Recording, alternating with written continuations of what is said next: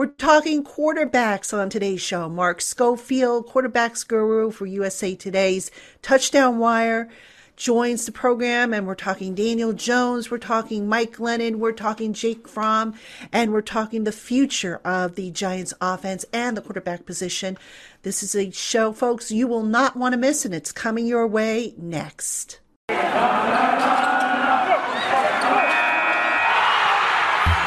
Locked On Giants your daily New York Giants podcast, part of the Locked On Podcast Network. Your team every day.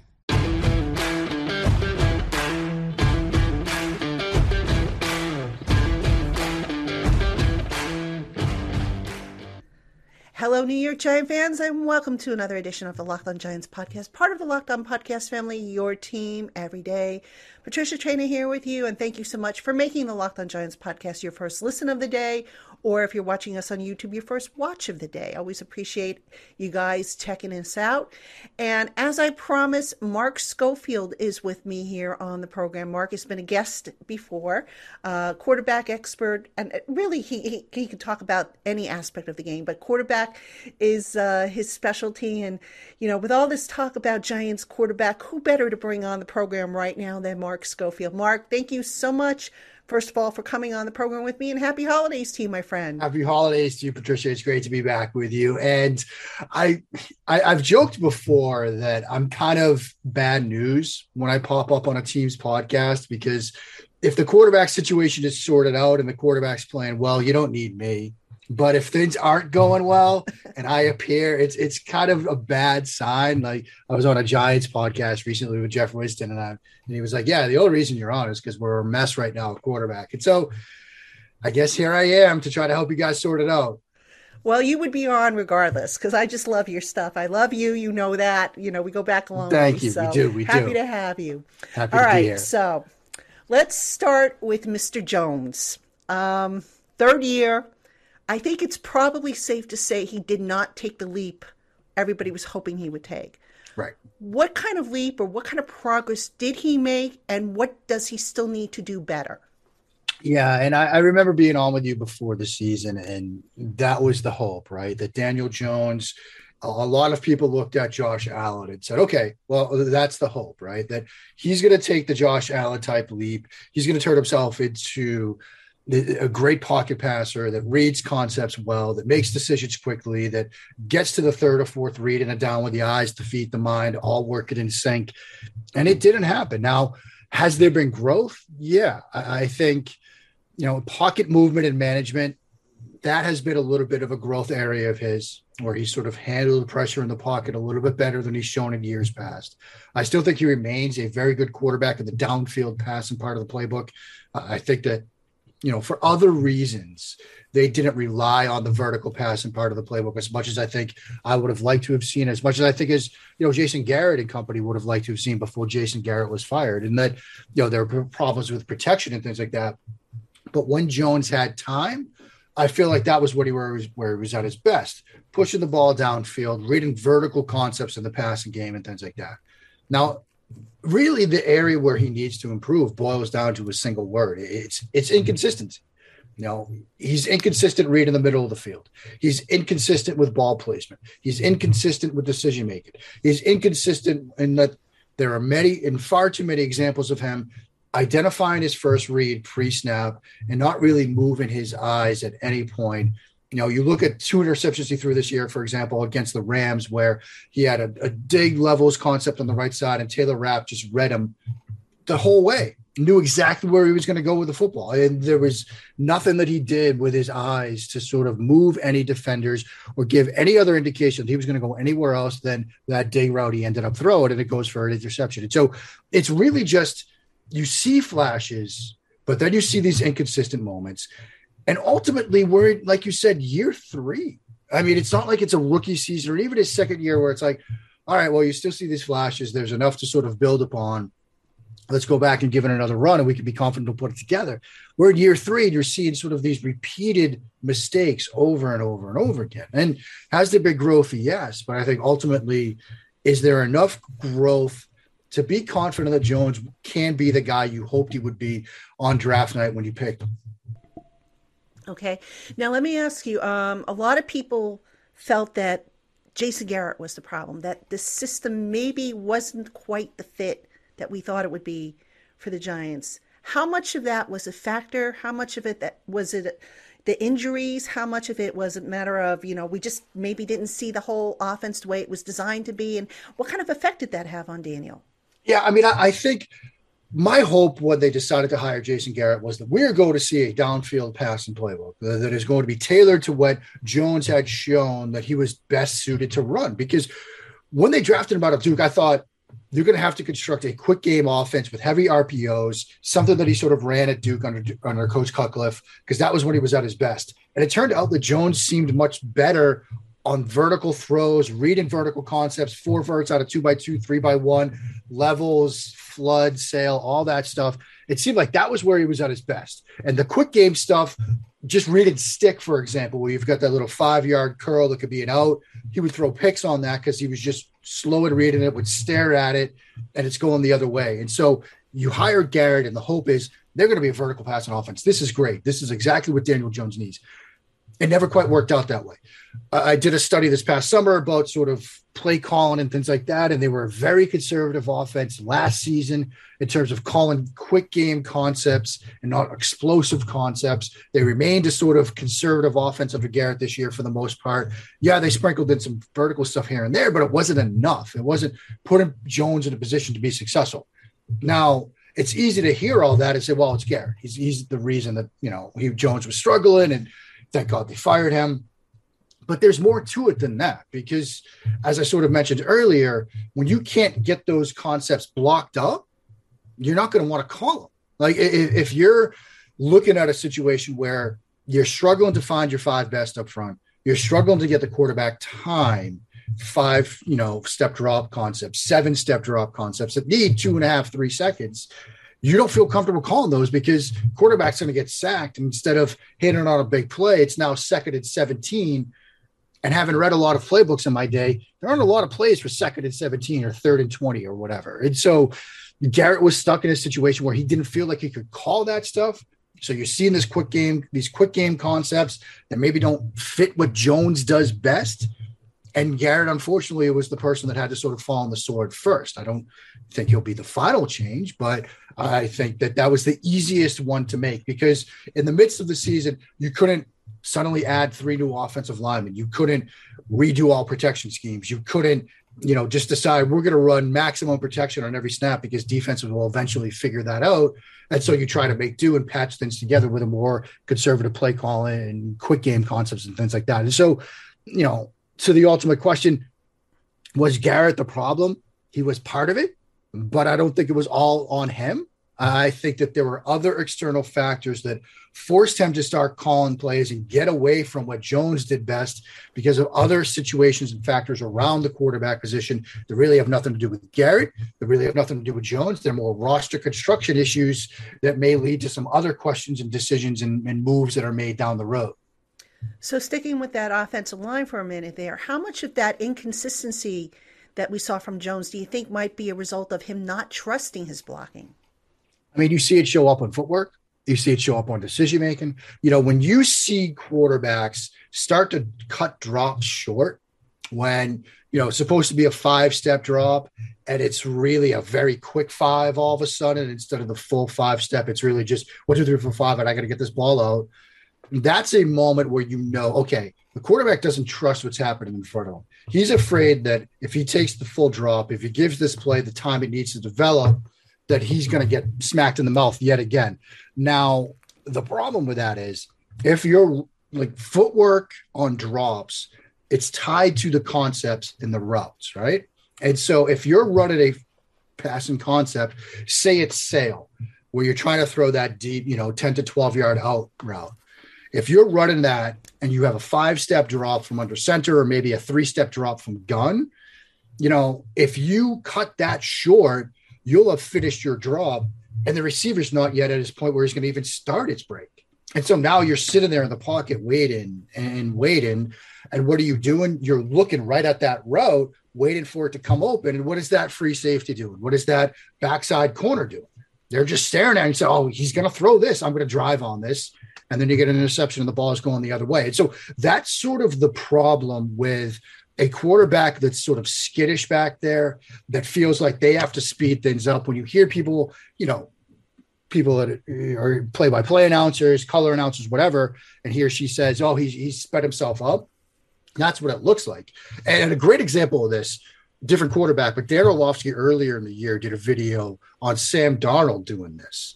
And you could see Darnold would cut a five step drop into like three and a half and then he's sitting there and he's waiting and he's waiting, and the routes aren't even starting to break yet because they're expected a longer draw. And there's also a problem with the protection. If you're expecting the quarterback to be seven and a half yards deep, and he's suddenly three and a half yards deep, it the blocking doesn't quite sync up right. And so, you know, there's a lot that can factor into these sort of breakdowns.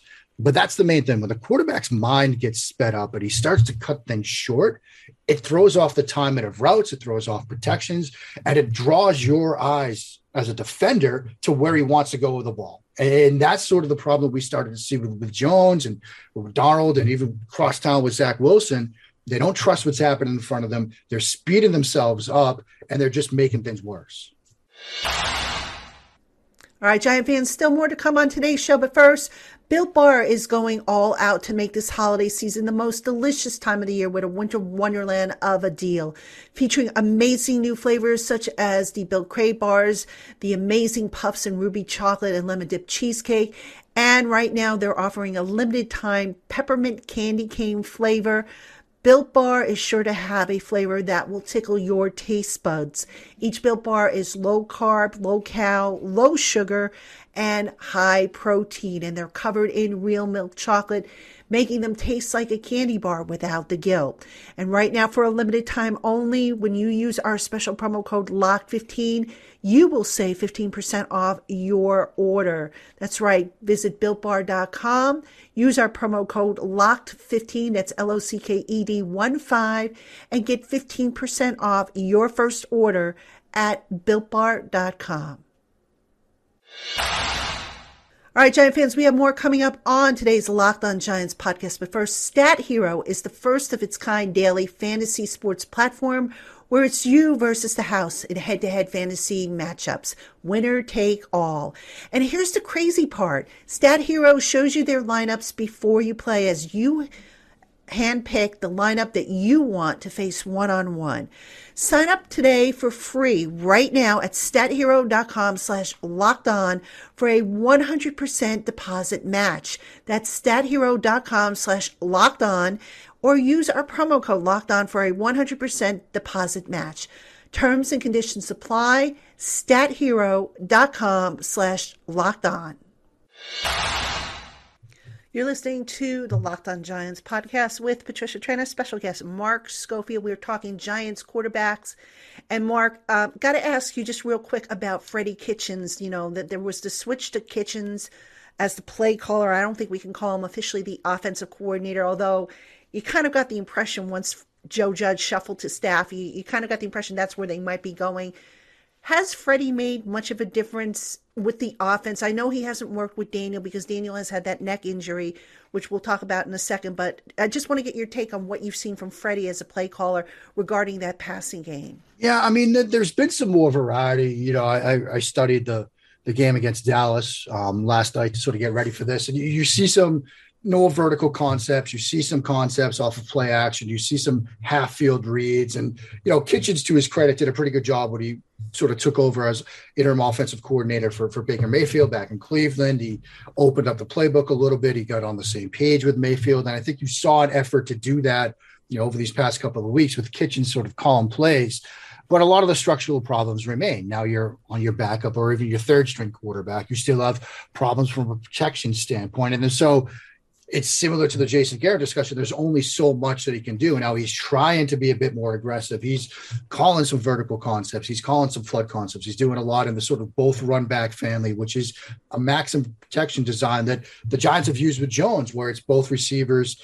You know, they they release vertically and they can run curls, they can run corners, they can stay on goes, but you know, it's still just a two receiver concept. They've done some stuff in that sort of area of the playbook. And so Kitchens has done some good things But again, there, there's a lot of other elements at play that are sort of holding back in what he can fully do. I think if he trusted the offensive line, you'd see a lot more vertical stuff downfield. I, I think, you know, if, if you had a healthy quarterback in Daniel Jones, you probably see a lot more stuff downfield as well. But you don't have that full offensive line that you can trust. You don't have the healthy quarterback. And so you see some of these same problems that you saw in Garrett.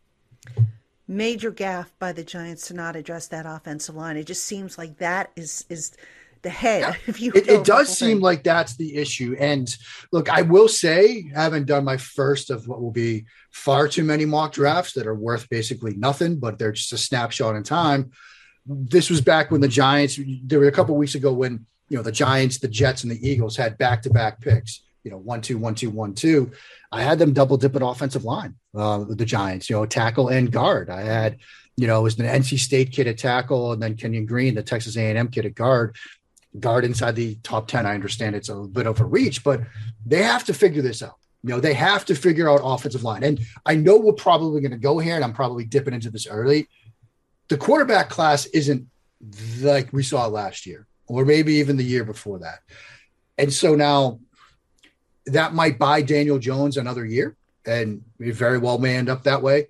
You know, we've seen we've seen Daniel Jones talk about expectations of what he did and didn't do this year. We've seen Joe Judge talk about expectations with Jones and what Jones did not did and did not do this year, and and where he needs to improve.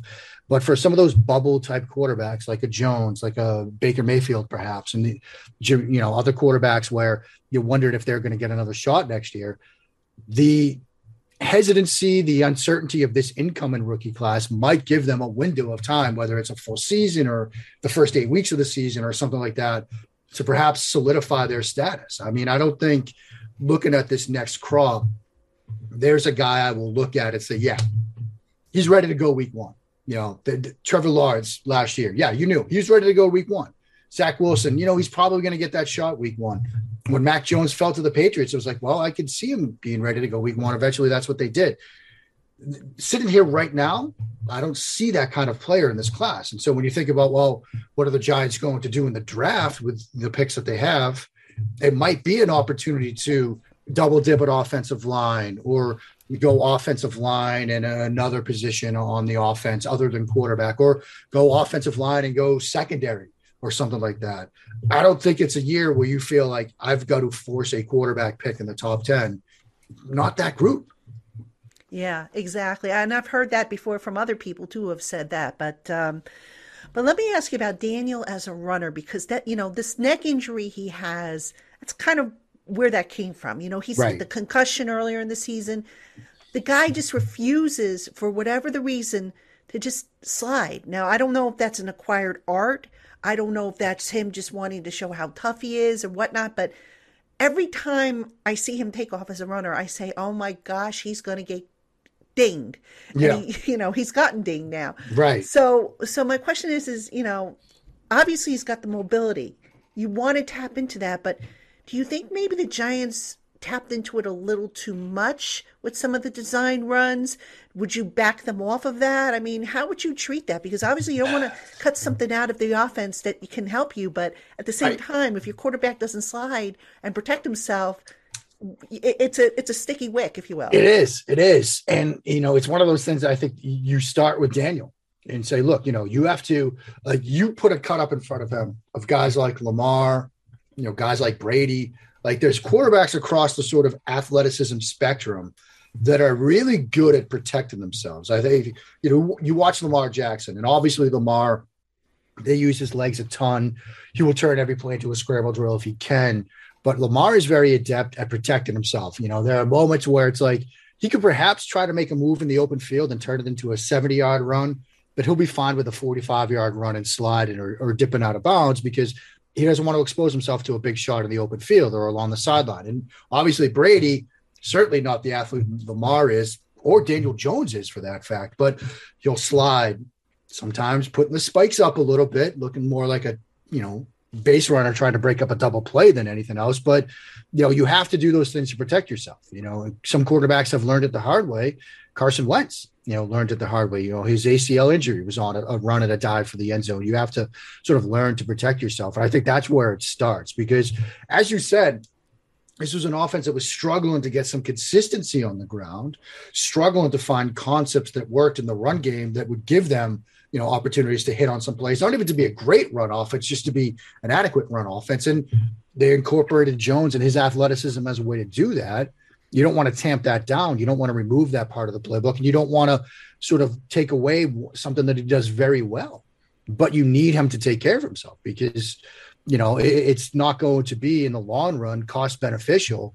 If, yeah, you maybe steal a win here or there or get a touchdown here or there, but then in week 14, 15, he's done for the season because he hurt himself running. So I think it has to start with the quarterback. He has to start in the off season, like going through drills, like working on this, like getting comfortable sliding, getting comfortable dipping out of bounds. And I understand from his perspective, fighting for an extra yard, you know, fighting for an extra yard or two, showing your teammates that, yeah, I'm, I know you guys put yourselves on the line physically down in, down out. I can do that too. That's all great and all until you're on the sideline in December and you're looking at Jake Fromm as your starting quarterback in the upcoming week. Like you, you got to be there for your team as well. And so it's a cost benefit analysis. It's a thing that all athletic quarterbacks have to learn at some point. And I think Jones has to learn that for next season.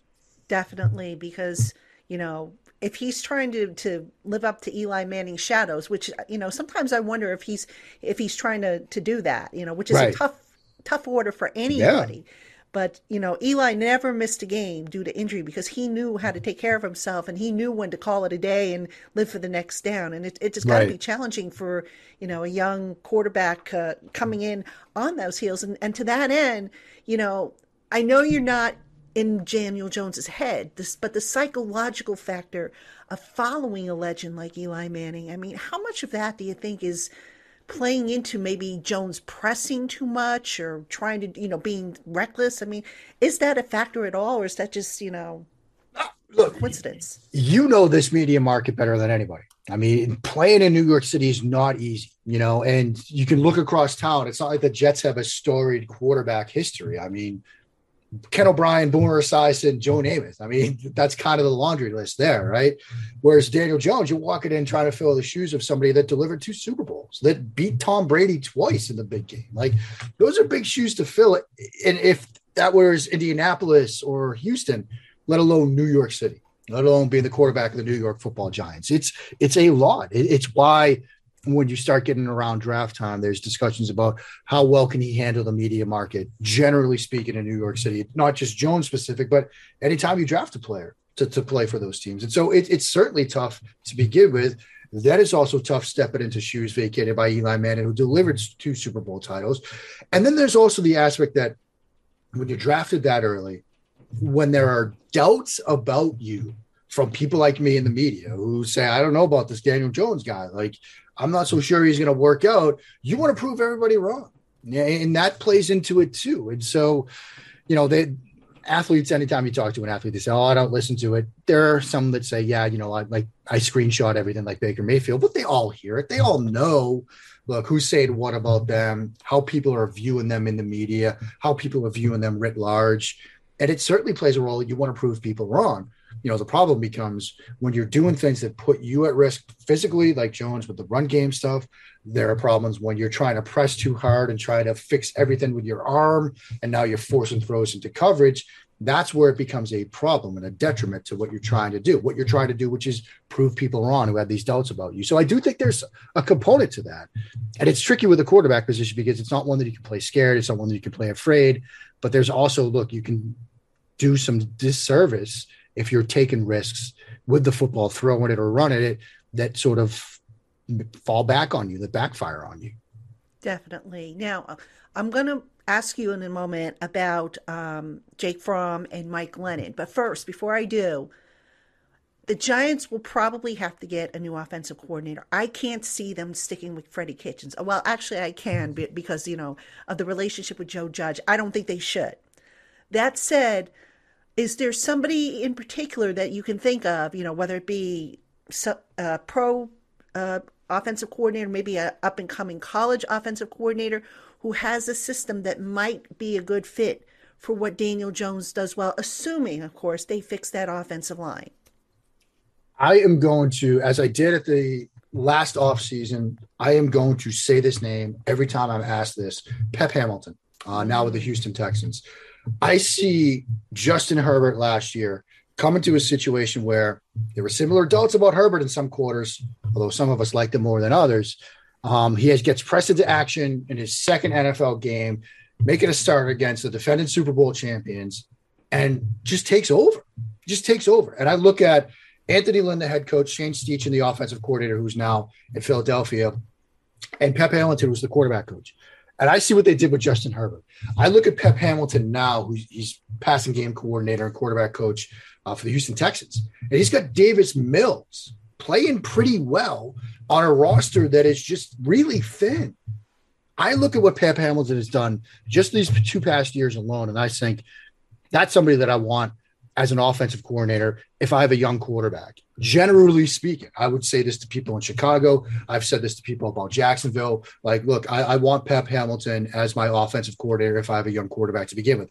But then you look at what they did with Herbert last year, right? Vertical stuff, play action stuff, attack downfield, cater the passing game and the offense generally to his strengths. This is what every team should do. This is what I'm sort of clamoring for the Giants to do with Daniel Jones. And so I think, look, if I'm in the room, if I'm a member of the Mara family, if I'm Joe Judge, if I'm David Gettleman, I'm flying down the day this season is over to Pep Hamilton and saying, what would it take for you to be the offensive coordinator of the New York Giants this year? I mean, I would say this for every team, but specifically with the New York Giants. Yeah, I think Pep Hamilton would be perfect. Yeah, can't be any worse than you know what they have. Again, they have to fix the offensive line. Yeah, I, they have know, to fix the offensive that's, line. That's I number mean, one. With respect to the offensive line, I'm taking the Brinks truck to Dante Scarnecchia. And I know you're retired, Dante. I know you're fishing. You're spending time with your family. What would it take for you to get out of retirement and fix this offensive line? Because the offensive line is an issue. And you know, if they take two early picks on offensive linemen, if they go one early and then a couple in the middle rounds, if they try to find some money in free agency to pry some people away from other teams, whatever it takes. But I think you got to get Dante in there too to try to help out. All right, Giant fans, still more to come on today's Locked on Giants podcast. But first, it's the most wonderful time of the year as college football gears up for the bowl season. The NFL season is coming to a close when the playoffs are taking shape and the NBA and NHL are in full swing. And no matter what sport you follow, Bet Online has you covered all holiday season long with more props, more odds, and more lines than ever before. Head on over to their new and updated desktop or mobile website at betonline.ag and sign up today for an account. And when you use our special promo code locked on, you will get a 50% welcome bonus. Again, that's promo code locked on. So don't wait. Take advantage of all the amazing offers that BetOnline has today. Visit betonline.ag and get your 50% welcome bonus with the code locked on. All right, Giant fans, we've got more coming up on today's show. But first, we know it. The Giants aren't going to be in the Super Bowl this year, but you know what? There's no reason that you can't be.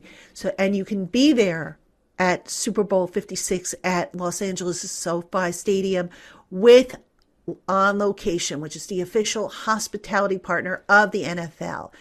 On Location allows you to select your exact seats and customize your elite experience, which includes an exclusive pregame celebration with NFL legends, five star Los Angeles hotels, and foods pre- prepared by the legendary chef Wolfgang Puck.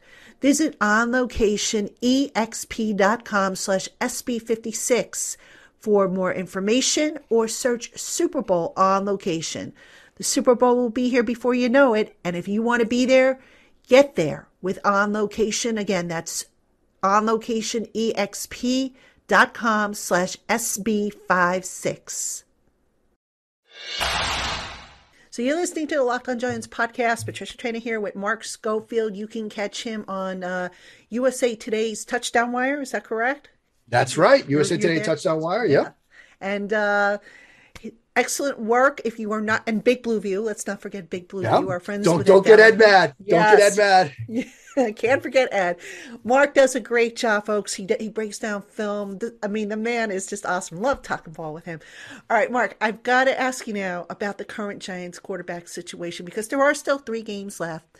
they have a little bit of a dilemma here. Mike Glennon has just not been very good. You know, I look at Mar- Mike Glennon, and tell me if I if I'm seeing things. He when he throws the ball, he doesn't quite get it within the receiver's catch radius, and they have to work for it, which to me kind of slows the play down. Number one, and puts them at, in harm's way. Um, what are you seeing from Mike Glennon? And then we'll talk about you know Jake Fromm in just a bit, but I want to get your take on on Glennon. I think you're exactly right about Glennon. And what I'm seeing about Glennon, are a bunch of reasons why you have to start Jake Fromm going forward. I mean, you see what Mike Glennon is and is not.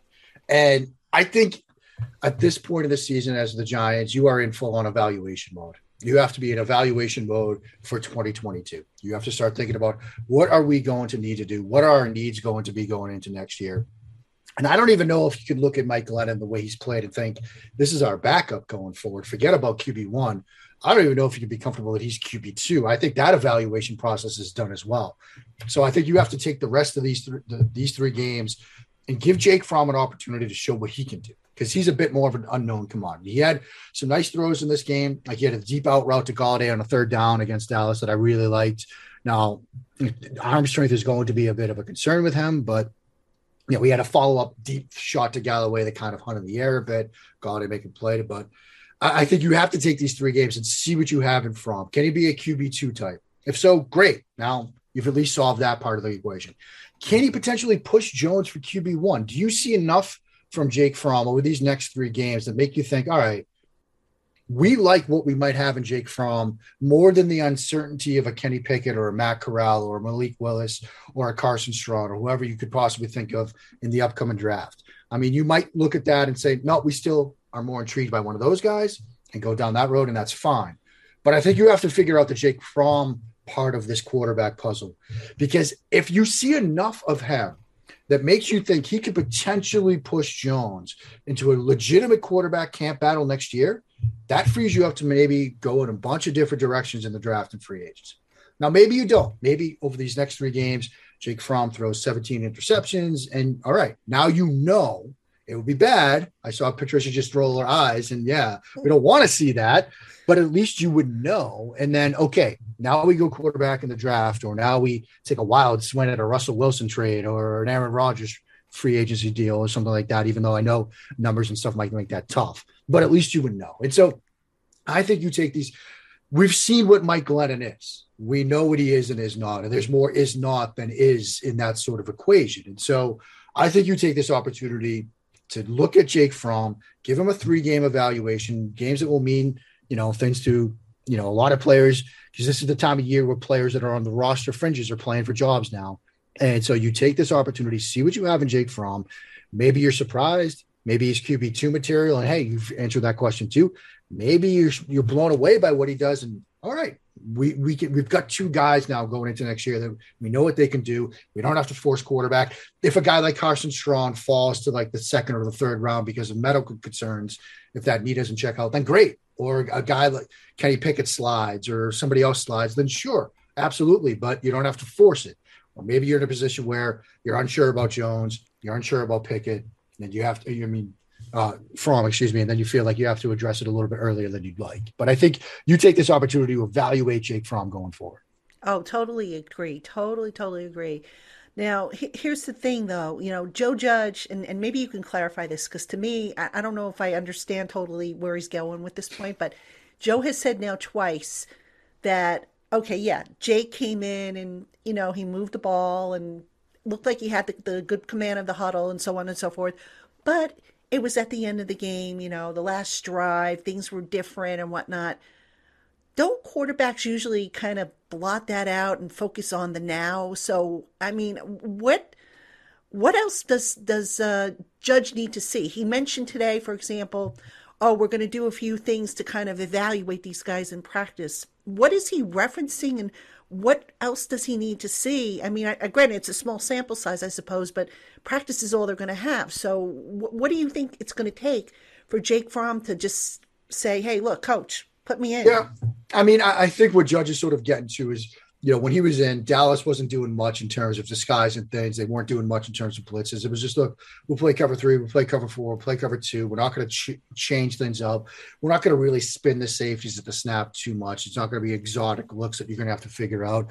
It was va- basically vanilla, like first week of the preseason type of stuff that Fromm made some good reads and throws against, which is fine. But I think what Judge judges referred to is this was all well and good against vanilla, you know, week one, first preseason game type of defenses. What would he look like against a defense that's trying to confuse him, a defense that's stunting, a defense that's blitzing him, a defense that's mugging him and drop it or going zero blitz and things like that?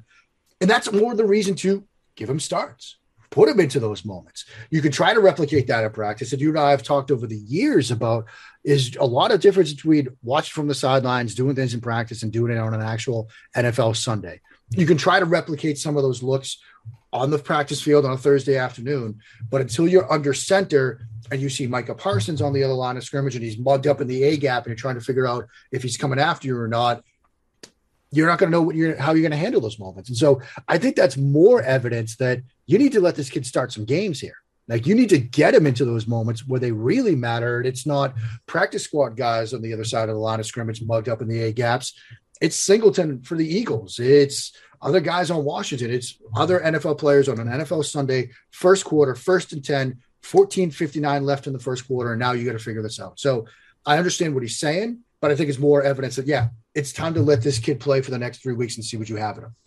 Now, at this point, you know, obviously Fromm has only been here for, I think this is his fourth week hasn't had time to really learn the intricacies of the playbook. And I believe the Giants system is different than what they run in. Buffalo. Is it is it a vast difference? And you know, is I there mean, anything can transfer over? Thankfully, it, so many playbooks now. There's a lot of carryover. There's a lot of. It, it's not like say 15 years ago where we're West Coast offense. That's what we're doing, or we're a Coryell offense. That's what we're doing every team runs mesh. Every team runs levels. Every team runs smash. Like you know they might not call it as much um, but it's in there. The big difference is terminology. The big difference is terminology.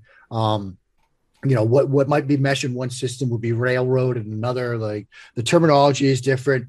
You know and quarterbacks struggle with that. Tom brady last year struggled with terminology deep into the season. And he said in the offseason that november december he was still struggling to figure out plays now, one thing mm-hmm. that is somewhat similar in the two systems, the hot reads and the blitz pickup stuff, you know, there, there's a lot of s- sort of similar ways in how Daboll's offense sort of handles blitzes and hot reads and the, the Garrett system that they're still basically running handles that because you last year with Brady, it was hugely different between how New England handles hot reads and how Arians handles hot reads. In New England, it's usually you know quick throws to the tight end, release vertically, whereas in the Arians system, your hot might be a shallow route from the X receiver coming from the backside. And so there are moments last year where you could see Brady's not sure where to go on a hot throw. Gronk's looking for the ball because that's what he's used to too. But you've got the X receiver who's really the hot read on the play. He's not getting the football. And so you know, thankfully for Fromm, there's some similarities in how these two offenses handle those moments. But yeah, I mean, there is some terminology differences that will have to be figured out. And, you know, he's had some time to get up to speed with that. But thankfully, in the greater scheme, big picture, every team runs the same stuff now. It's just a matter of how often they call it. So, you know, whether it's railroad or mesh or whether it's, you know, Yankee or post over or whatever, they'll figure out the terminology. The concepts are the same. It's now making sure you're doing the right thing. All right, now, final question. Obviously, the Giants have to make a decision on Daniel, Daniel Jones's uh, rookie year option by, I think it's the week after the draft.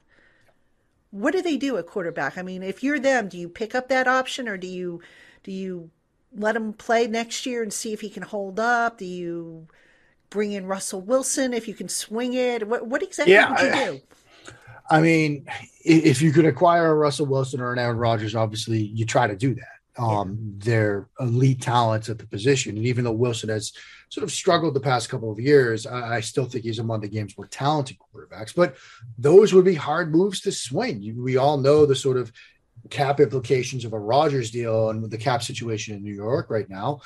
And what would the trade cost be for uh, Russell Wilson? Three first are, are rounders, you, I read are you willing as an organization to give up three first rounders, even though you have two right now, for Russell Wilson? And I don't.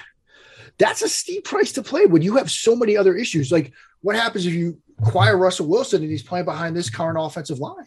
I don't think it's going to look any better. Yeah. I mean, maybe Wilson makes some more splash plays, but I don't think it's going to be worth the cost. And so I think ultimately they're probably going to be in a, a, position where they either pick up that option or just kind of kick the decision down the road a bit.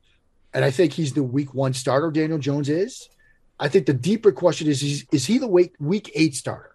Is he the week 12 starter next year, right? Because he do enough to sort of hold on to that job? Because everybody says, look, three years, quarterback's got to figure it out by the third year, et cetera, et cetera.